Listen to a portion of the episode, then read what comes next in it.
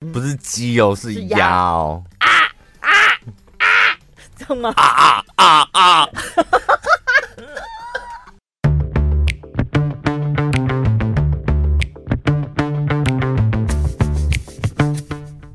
大家好，我是小潘，我是宝拉。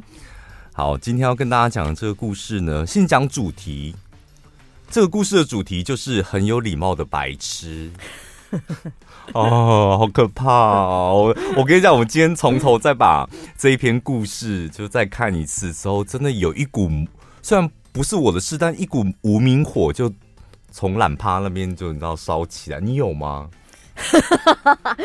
从子宫那里烧起来，当然啦，也你也是就会觉得他根本听不懂人话。其实之前网络上也有人问过类似的问题，就是有一阵子很流行什么残酷二选一这样，就公司里面的同事有那种得理不饶人的聪明人，嗯，跟很有礼貌的笨蛋，你要选择跟谁一起？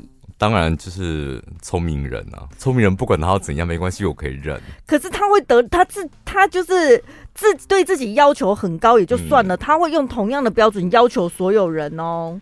你可以，我可以。你做的不如他的意，他会一直碎碎念、哦。他打我都没有关系，他打我踹我，我也不要跟笨蛋一起工作。笨蛋的爆发力很强哎，你们遇过吗？所以他就算再怎么有礼貌，都没有办法让你的怒气消灭。不是，那怒气是一回事嘛，但它会影响，它会让你生不如死。可是那种那聪明人一直在那边谁谁亮的那种，谁谁亮就下班就下班啦，你工作一样完成，而且搞不好你超前进度，而且你赚到了钱，什么工作上表现更好，但就是遇到他的时候会被他修理，就这样子而已啊。但你跟笨蛋在一起的好处是什么？没有任何一点好处，好处就是跟两这两个人在一起，你可能都会心情受到影响。但是在聪明人身上，至少你可能还学得到点东西；但在笨蛋身上，你学不到也就算了，你还得反过来教他。重点是笨蛋没有关系，他就是笨蛋嘛，你可以讨厌他，你可以踹他，你可以不理他，你可以凶他什么。但问题是，他是一个很有礼貌的笨蛋。好，来听。所以你不能太过火，对不对？因为旁人会说你怎么这样。我们来看一下什么叫做有礼貌的笨蛋。这个是一个啊，一个粉丝团他写的文章，他写的很好。但是我真的忘记，我很早以前把它存下来，我真的忘记他是哪一个粉丝团。嗯。然后，所以如果你没有看过这一篇文章，你们到时候再告诉我一下。对，我们还是要。呃，标明出处。他写的，他写的真的蛮好的。他说有一次，他是一个化妆师。有一次，我接到 A B 剧组的彩妆通告，到现场之后呢，我看到一个女生正在等待。一问之下才知道，这位女生是这一次 MV 的女配角。她很热情的跟每个人打招呼，逢人就叫哥啊姐啊。我叫他不要叫我姐姐。因为我才刚从大学毕业没多久哦，他说啊，我叫叫姐是我的习惯呐，然后我想要表达对他人的敬意，所以叫姐，没有要冒犯你的意思。然后我就跟他说呢，那既然你先到了，那不如你先来说话。不过这个女配角呢一直拒绝，她说不要啦，不要啦，我只是配角，你先画主角，我一点都不重要，真的真的。来了，你有没有一把火，这里就来了，有没有？同样的场景，你知道我们也经历过。有一年，我们全公司所有的 DJ 要拍一个全新的形象照哦，然后大家一定是陆陆续续到那个现场嘛。然后通常呢，一定是小咖的先到，小咖先画啊，怎么可能像他那么白目说啊，先画女主角，白痴哦，女主角当然是最后才出来的啊。哦，是哦，我们那时候画是小咖先画，是不是？那先拍的是谁？先拍阿婆，我觉得主角好像说话跟拍照都是最后哎、欸哦哦，因为新人会一直 NG 嘛，所以赶快先就是在前面先磨练过了，然后主角一出来咔嚓咔嚓咔嚓，然后很快就没了。好，接下来这个化妆师就说，主角们都还没到啊，我闲着也是闲着啊，留给我画书画的时间不多，我。可以先帮你画吗？然后我待会可以争取多一点的时间。嗯、但是这个白目的女主角、女配角还是说啊，不要啦，不要啦，怎么可以先画我这种配角呢？应该是要先画主角才是啊！哦，这时候好想打巴掌哦！真是个礼貌过头的女生，虽然非常有礼貌，但也有些麻烦。我不禁在心中想着。于是呢，我们大眼瞪小眼，瞪了一会之后，这时候女主角刚好来，然后我就先画女主角。轮到女配角的时候，这个女配角又说：“啊，帮我随便画画就好啦，啊，我不重要啦，我一点都不重要啦。”好烦哦，要强调几次？从头到尾也没人说你很重要啊。这时候那个化妆师开始就有点火了，他说：“化妆是我的工作。”我需要画出能对制作人交代的妆，嗯，然后当我开始画这个女配角的时候，这个白目女配角开始频频往后退，说：“哎呀，不要动我的眼睛，不要动，我是说认真的啦，随便画画就好。”我当下怒了，丢下我的刷具，说：“那我画好了，你现在可以走了。”听到这一句话之后，这个女配角呢就如释重负的走了。在拍摄期间呢，这个女配角。他的演技奇差无比，AV 已经不要求演技，但他还是可以 NG 了大概十七十八遍。Oh my god！然后这个导演越拍越不准，拍着拍着呢就喊暂停，然后去外面抽烟。然后呢，这时候这化妆师就听到女配角跟男、呃、女主角在聊天。女配角问女女主角说：“哎，请问一下你几公斤？”然后女主角都说：“我大概四十几公斤。”然后女配角都说：“哎呦，那我真的好胖哦，因为我已经超过四十五公斤了。”然后一定是因为这样，才很少人找我去拍片。然后说完之后，这个白目的女配角呢？他就开始在片场里面开合跳。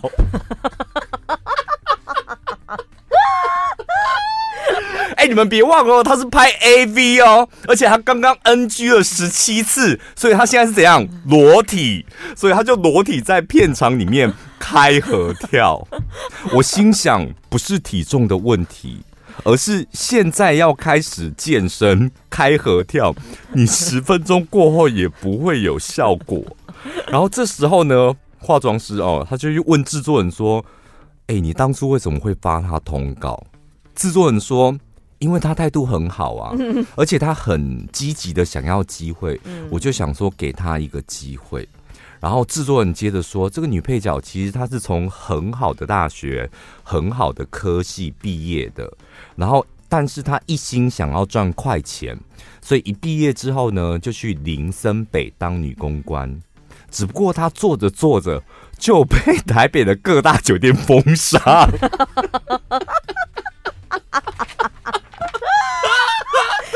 好厉害哟！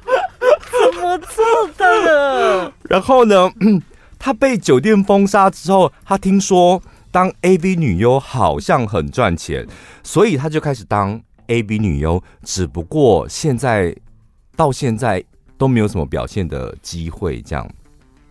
然后呢，化妆师呢就看着惨不忍睹的拍摄现场呢，还有这个有点灰心丧气的导演。他觉得呢，他缺的这一个女配角缺的可能不是机会。所谓的机会是指自己具备好能力之后，找一个表现的舞台。但是呢，前提要先具备能力。他说呢，在酒店当中有一种公关叫做花瓶，就长得美美的，就坐在那边啊，不会喝酒，不会做关系，然后不会聊天也没有关系，只要漂亮就好。对，这个化妆师他觉得奇怪，这个女配角长得也不差。理论上，在公关界混一个花瓶角色应该也没问题。那他居然能够做到在台北被各大酒店封杀，想必他一定是做了些什么另类的才华，哎，这蛮厉害的。这个这个化妆师就一直在心里就是回想这个问题。中场休息的时候，这个女配角突然跑来问那个化妆师说：“哎，我请问一下哦，啊，你当那个化妆师赚钱吗？”嗯，然后这时候我就跟他讲说：“我这里随便一样化化妆品都要两三千块。如果你想要当一个彩妆师，你可能初期就要投入好几十万，而且要练习好几年才有办法。嗯，然后这个白目的女女配角就说：“哦，那算了。”问完算了之后，回过头去找谁？你知道吗？他去找摄影师。哎，请问一下，你们当摄影师赚钱吗？他是裸体开合跳完之后，然后还没开拍，一下裸体跑去找化妆师。哎、欸，你化妆师赚钱吗？啊，花这么多钱哦，那不要了。哎、欸，摄影师，请问一下，你这样子一年赚多少钱呢？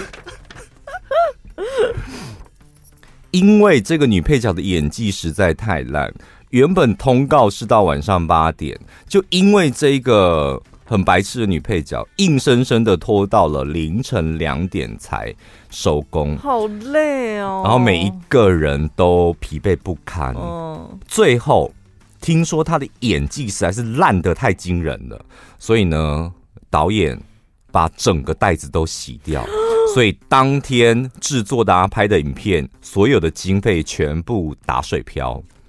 大概一个一个月之后呢，这个彩妆师他又接到同一个制作人来发通告，然后他就看到那个女配角、女主角的名单，他觉得很怪，他打电话说：“哎，是不是有他啊？有他了，我不接哦。”这个制作人连忙安抚说：“没有，没有，只是名字很相似，不是同一个人。”他说：“因为每一个人看到那个名单。”反应都跟你一样，所有剧组什么摄影师啊、灯光师都吓到，对不对？他说导演、灯光、摄影，其他的人，大家看到都是跟他一样的反应，所以这个化妆师就说：“哎、欸，那所以等同于他被封杀了吧？” 然后那个制作人说：“差不多吧，因为好像其他的制作公司也不再敢、不太敢再发他了。”然后。他说：“那这样他不是很可怜吗？被各大 AV 公司封杀，又被各大酒店封杀，所以基本上他是没有退路了。”嗯，然后呢，制作人他因为他人很好，他说我也担心过这个问题，所以我帮他找了一个解决的方法。这样，然后这个彩妆师说：“啊，那你帮他找什么后路？”嗯，他说呢，因为他想要的是快速赚大钱的方法。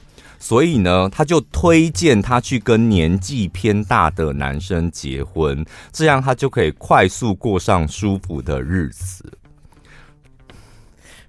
只要够聪明，然后撑得够久，遗产啊什么的都是他继承，以后也不用工作。然后当时这个化妆师说，当时。他那时候不是被封杀了吗？所以他做他在干嘛呢？他就非常的积极，在跟爷爷们联谊。我跟你讲，被巴搞啊，就是。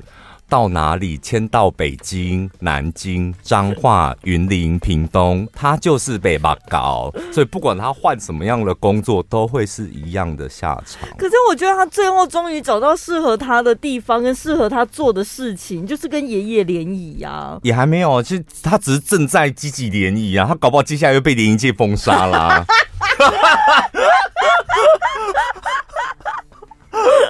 好可怕哦！那个彩妆师他还没写完，因为他刚刚前面有讲说，AV 界已经不不是太要求演技的部分，到底他演技能够有多烂？所以，他我稍微补充一下，他说他化完妆了之后呢，片场就开拍了嘛。那他在片场外面收拾彩妆品，然后突然。听到一阵非常难听的鸭叫声，不是鸡哦，是鸭哦，啊啊啊！知道吗？啊啊啊啊！我觉得鸭叫声跟鸡叫声，你们就知道那个差别在哪里了吧？你们有看过像鸭叫声的 A 片吗？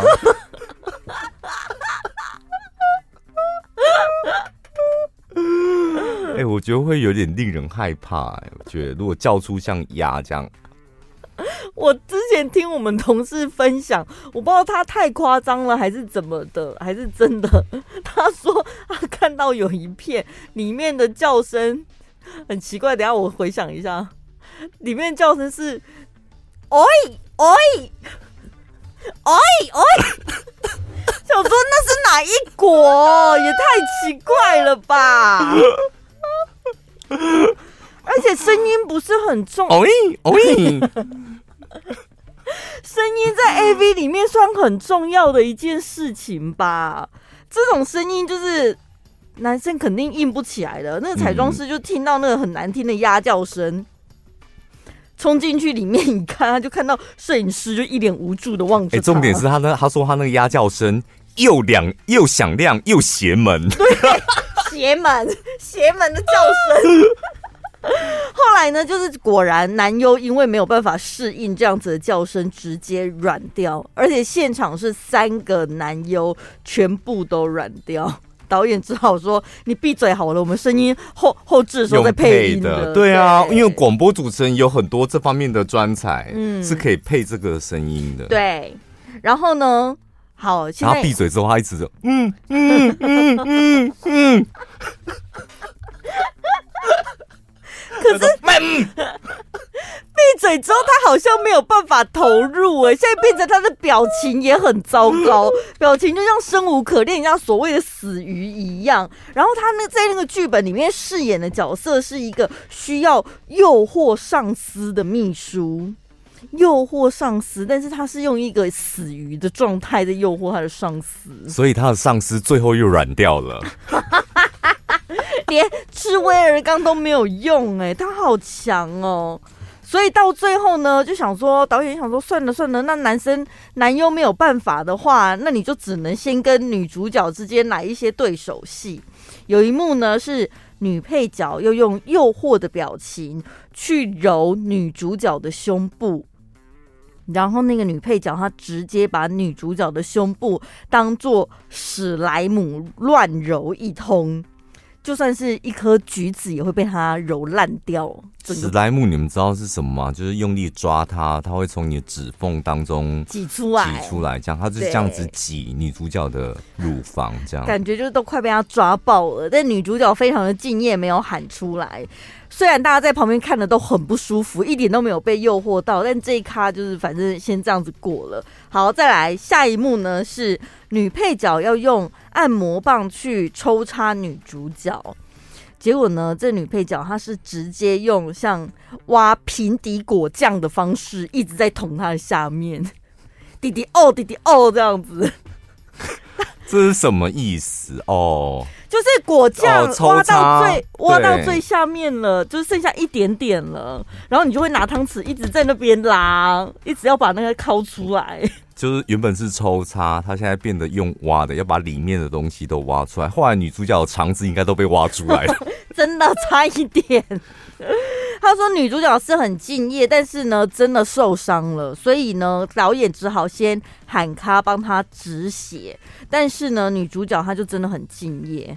他也想说，我已经搞这么久了，他的心情我在那边揣摩。我想说，妈的，我都受伤了，该不会要我隔两天再来重新拍一次？我不要，宁可他也蛮会挖，他挖到喷血。对啊，他说那个女主角从下午六点一直喷血，然后喷血完之后一直撑，喷血止血，喷血止血，撑到凌晨两点。然后大家当然就会说，好了，你不要太拼命了。但你这女主角她就很敬业，她说。他认为这是他自己的作品，一定要好好完成，所以中途几乎没有休息，一直拍摄。虽然导演已经为了那个白痴女配角改了好几次剧本，而且编剧也在旁边现场直接改本，但是不管怎么改，那个女配角好像什么角色都没办法演。所以这个化妆师说呢，他觉得这女配角应该只能演被迷奸的戏，而且不能装睡，直接喂她吃三颗安眠药，让她真的睡着。我觉得她适合演那种奸尸，有没有？就是新社会新闻会出现的，在太平间把尸体拿出来，然后奸尸，她应该适合演那种角色。但是就是要真的给她下药啊。然后后来那个彩妆师有关心一下女主角受伤的状况，他说他回去真的是肿了好几天，看了医生，擦了很久的药膏。那女主角还谢谢彩妆师的关心，还说没关系啦，这是我的作品，要有所牺牲才会有收获啊。但大家别忘了，导演最后是把整个袋子都洗掉了。嗯，虽然皮白破了，血也白流了。所以你是不是你是不是？在工作场合，你只要发现这个人是白痴，你就会远离他嘛。那如果他是一个很有礼貌的白痴，你也不要心软，就用你对付白痴的方式，你去对付那种很有礼貌的白痴，你铁定要远离他。你看谁跟他在一起，谁衰。真的，他我觉得这女配角真的是大魔王哎、我们有一个朋友啊，他有一个。呃，姐妹淘她们都会一起出国，她也是那种很有礼貌，就是不好意思麻烦别人的。然后她们每年都会一起去巴厘岛，然后一进一定要指明某一间饭店，因为那间饭店的早餐他们非常喜欢。可是呢，那个女生她就是英文很破。他就觉得每次出去都要麻烦别人帮他翻译，就是买东西啊、吃东西、点餐都要麻烦别人，他觉得很不好意思。所以这一次要出国的时候，他就特别先上网找了那间餐厅的那个菜单。找出来，自己用 Google 慢慢翻译翻成中文，然后确定好自己想要吃什么，都做好准备。他就觉得太好了，那我们这一次出国对，很好，可以玩得很开心，我不用麻烦别人帮我点餐了。好上进哦，这这应该是一个很上进又很有礼貌的白痴吧。太可怕了！我跟你讲，很上进的白痴也很可怕。好好做好功课了之后，去到了现场，发现那一间饭店呢，今年换了新菜单。所以旁边的朋友就说：“没关系，那就我们帮你点啊，你想吃什么？”嗯、他说：“不要不要，不好意思啦，我自己看就好了。”然后他就乱点一通这样子。他就是又来了，你看，他也很有礼貌，然后很认真，然后又又很酷囧的白痴，对，就很坚持这样子。然后呢，他就是点了，点完了之后呢，之后就上菜嘛，就送来了一盆菜，嗯，都是叶子的生菜沙拉。然后所有的人都傻眼，就说：“啊，你要吃沙拉吼？”然后他的表情就是，嗯。就先吃吃看嘛，还在贵囧，对，硬吃硬把它吃完。可是他真的，他其实就摆明那根本就不是他点的东西，他就再点第二次，他宁可再点第二次。但是你知道，他们那个饭店的早餐就是有含一克，如果你要加点，就是要付钱的。他宁可要加价哦，然后他要点第二次的时候，他还是不给别人点这样子。然后呢，点完了就是也是不知道，大家都不知道他要点什么东西这样子。后来就是自信心受挫，他说：“你们慢慢吃，我先去抽烟喽。” 什么意思？所以他要点第二次吗？点第二次花了台币四百块，但还不还是不不是他要的东西。又来又来一盆菜，然后他就去抽烟，其他人就想说啊，不然我们也去吃一下好了，去关心他一下。然后呢，他自己一个人不是先去抽吗？嗯，其他的人后脚要过去的时候，就看到他在那边抽烟，然后还拿着手机在那边问 Google 翻译说。班尼迪克蛋，班尼迪克蛋，然后我朋友就想说啊，菜单上面我就有看到，我要帮你点，你又不要，而且班尼迪克蛋那个跟翻成英文是有多么相近的东西，他点不到哎、欸，哎、欸，是王小姐的朋友吗？对，然后那个朋友后来回国之后，因为真的太羞愧了，直接退出那个朋友圈呢、欸。再也没跟他们来往了，他从此消失。很可怕哎、欸，就是笨就算了，然后他就那是那种死爱面子的笨蛋。可是这个是还好，他不会影响到别人，跟那个 AV 女配角来比，至少他是自己在那边很酷屌。会啊，我觉得哎、欸，在旁边我们也很尴尬，好不好？我们一顿早餐开开心心的来吃，然后现在弄得那么僵，然后。因为那那怎么可以不讲？因为大家很开心的在吃欧姆蛋啊、培根啊，然后那个那个朋友的面前就是五盆菜，对，这很尴尬吧？点要吃牛排来了海鲜，点想吃牛排，然后来的还是生菜沙拉，然后什么班尼蛋哦，对还是生菜沙拉，欧姆蛋还是生菜沙拉。有时候就适时的让别人有一点协助有什么关系？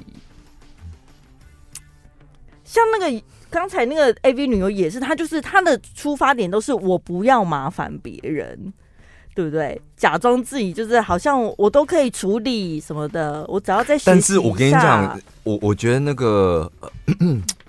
很努力、很有礼貌的白痴，就是他们都有一个特色，就是他们的口头禅。常常我看一下，他一开始就会说：“啊，不用啦。”哎，我看一下，这里 他问他的时候，他就会说：“哦，不用啦，不用啦，就是给别人先就好，我只是个小咖而已。”哦，对对，装装谦虚，然后自己不重要，然后矮化自己，嗯，就是他们共通的词汇都是这个，嗯。我看到这种我也是哎、欸，我真的是一把无名火就会上来。嗯，就是你你越是卑躬屈膝，我越是想往你的头上踹一脚。越是装柔弱的，越想要欺负他。我个人的经验就是，如果你身旁有这种，我觉得朋友也就算了，嗯，还可以拿来当笑话。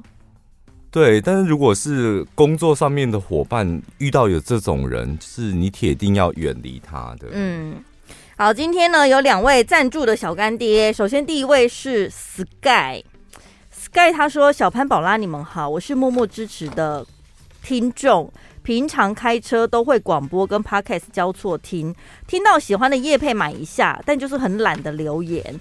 不过呢，最近。”听广播的时候发生了一件趣事，所以想上来跟你们分享，请仔细听喽。这故事我觉得蛮有趣的。你觉得蛮有趣，我都我都会觉得蛮害怕。他说呢，大概两三个礼拜前在听一六八的时候，有一则北海道旅行社的广告。广告内容是各种北海道的美景、滑雪、美食。那刚好我本身是滑雪爱好者，我就拿起了手机，打电话进全国广播。然后呢，客服说：“全国广播您好。”Sky 就说呢：“哎，我想要询问一下刚刚广播里的广告那个北海道行程。”客服说：“你想询问哪方面的问题呢？”他说：“我想要问这个行程的费用，还有这个行程是真实的滑雪吗？”客服说：“价格就是广告里的价格。那你说的真实的滑雪是什么意思？”Sky 说：“呢，我的意思就是去滑雪场穿装备滑雪，而不是用轮胎或是本机滑雪。”客服就说：“哦，应该是真的穿装备滑雪，不会那么夸张，用什么轮胎滑啦。但我帮你问一下旅行社，请你留一下你的电话，我们待会请旅行社回拨给你。然后呢，他就留下了联络电话。大概过了三十分钟之后呢，旅行社就回电话给他了。你好，我们是某某旅行社，请问你对刚刚广告的北海道行程有什么问题呢？请问你们的行程有滑雪吗？是的。”那请问是穿专业的装备去滑雪场滑吗？旅行社说，我们不是去滑雪场哦，我们是去滑雪公园坐轮胎滑，因为专业的滑雪要经过训练才能够滑，我们不可能带旅客去啊。嗯，然后 Sky 就说，那我本身就已经是会滑雪的人，不用训练的哎，而且你们广告不是就说有滑雪？然后旅行社就直接放弃说：“哎，那不好意思，我们行程可能不适合你哦。”嗯，然后 Sky 就是觉得有点尴尬，然后他们就互相挂掉电话之后，他希望可以就是扭转一下这些旅行社的广告，就是你们那一种叫做滑轮胎，不叫滑雪，是滑雪。不好意思，我们电台的所有的滑雪都是这样滑的，广播电台滑雪就是这样滑，装轮胎或者呢是本机。给你个盆子，就是这样子滑的，既安全又快速，大家又大人小孩都可以滑。旅行社的滑雪就是这种平民老百姓的滑吧？其实不是，我们因为我们电台它是主要还是以亲子居多，所以他们讲的滑雪绝对跟你想象中的那种滑雪是不一样的。你说那种专业设备的滑雪，可能是。就是你真的要透过旅行社，他们会另外组专业。对，我们电台的滑雪铁定都是那种欢快的滑雪，就在盆子上面往下哇 绕两圈，然后下来这样。对啊，Sky 真是不好意思哦，让你有点失望了。好，再来下一位是西屯区瑞秋，他说：“亲爱的小潘宝拉，你们好，好久没有留言了。最近工作上有一些迷惘，希望你们可以给我一点建议。